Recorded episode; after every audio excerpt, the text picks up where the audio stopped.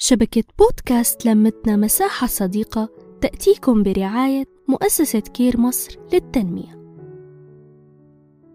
مرحبا وأهلا وسهلا فيكم بحلقة جديدة من برنامج جرعة إرادة. ضمن شبكة لمتنا مساحة صديقة معي أنا رشا. مكملين بحلقتنا عن التنمر على جسم المرأة بعد الولادة. بالحلقة الماضية حكينا شو هي مراحل تغيير جسم المرأة. وكيف بيتغير جسمها خلال مراحل حياتها وشو الشغلات السلبية اللي بتتعرض لها بسبب تغير جسمها وخصوصي بعد الولادة.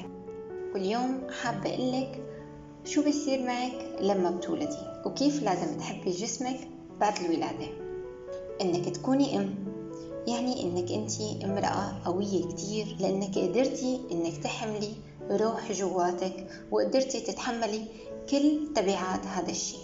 كل التأثيرات والتعليقات الخارجية ما لها معنى لأن جسمك هو اللي عمل كل هالمهمة وأتمها بكل حب وتمام التمام. وهو اللي تغير بسبب هاي العملية بكل رضا. من حقك إنك تدللي على جوزك وأهلك وتطلبي منه المساعدة وابدا ما تخجلي من هذا الشيء. واعرفي إنه من الطبيعي لما أنت تتضايقي أو تحسي بأي انزعاج إنك تبكي بلا سبب أو إنه يصير معك نوع من أنواع القلق والغضب وتغيير بالمزاج.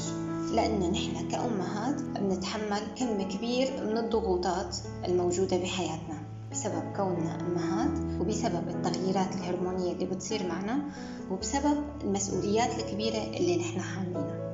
بس كأم اعرفي إنه كل هذا الشيء رح يمرق وحتى الجسم رح يرجع بنسبة كتير كبيرة لوضعه الطبيعي. وبتضل هاي العلامات الصغيرة ذكرى حلوة كتير بتذكرك بعملية الحمل والولادة اللي طلعت لك أحلى بيبي ممكن أنت تتخيليه بحياتك. مشان هيك ما تزعلي من جسمك بالعكس دلليه واهتمي فيه كتير. والبسي أحلى فساتينك وتصوري مثل الممثلات. بتعبك وبدهونك وبكلفك وبانتفاخاتك انت حلوة كتير وانت استثنائية لأنك ام أول شي دوري على راحتك هاي فرصتك للراحة. ما تتعبي حالك غير بالاهتمام بابنك خصوصي بالأسابيع الأولى. نامي معه وسهري معه وخصصي كل الوقت له ولراحتك ما تتعبي حالك بالطلعة وتحضير الأكلات أو الأعمال المنزلية. إذا اضطريتي إنك تستقبلي ضيوف فأنت مالك مضطرة لحتى كتير تبالغي بالترحيب فيهم وإمتاعهم.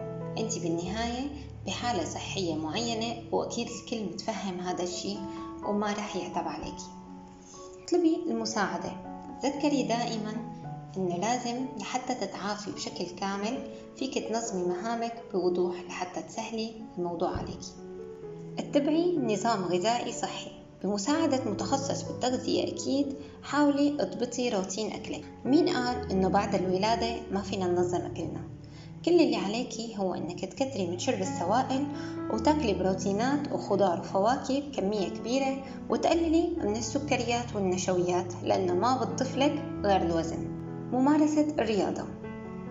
اللي قالك إنه بعد الولادة ما فيك تلعبي الرياضة فهذا الشخص غلط. لما أنت بتلتزمي بإرشادات الدكتور المشرف عليكي حتى لو رياضة خفيفة كتير بتساعدك إنك تقوي عضلاتك وتشدي جسمك من جديد. بما فيهم تمارين كيجل. خصصي وقت لحالك. بعد ما تنظمي رضاعة ابنك فيك تتغيبي حتى لو لساعة كل يوم عن طفلك. فيك تطلعي فيها بتمشاية قصيرة أو تقرأي كتاب أو تشوفي مسلسل أو تحضري مشروبك المفضل وتنعزلي حتى لو ساعة عن العائلة كل يوم. هذا الوقت رح يساعدك كتير لحتى تستعيدي صفاء روحك ومحبتك لنفسك وجسمك. إنه نكون أمهات مو معناتها إنه نضحي بكل حياتنا وبكل نفسنا. فينا نأدي مهامنا كأمهات وفينا نحافظ على شخصنا حتى لو لوقت صغير باليوم. هذا الشي بكفي وبيساعدنا لحتى إنه نستعيد حياتنا وإنه ما نوصل لمرحلة الاكتئاب. وأي كلام تسمعيه ممكن يأثر عليكي بشكل سلبي بعدي عنه وبعدي عن هاي الأشخاص وانقطعي عنها حتى لو لفترة معينة بين ما تقدري تستعيدي توازنك وتستعيدي ثقتك بنفسك وترجعي قوية مثل قبل. بتمنى يكون عجبكم محتوى حلقة اليوم. كانت معكم رشا الريحاني وجرعة إرادة. باي باي. نحكي نتشارك نتواصل.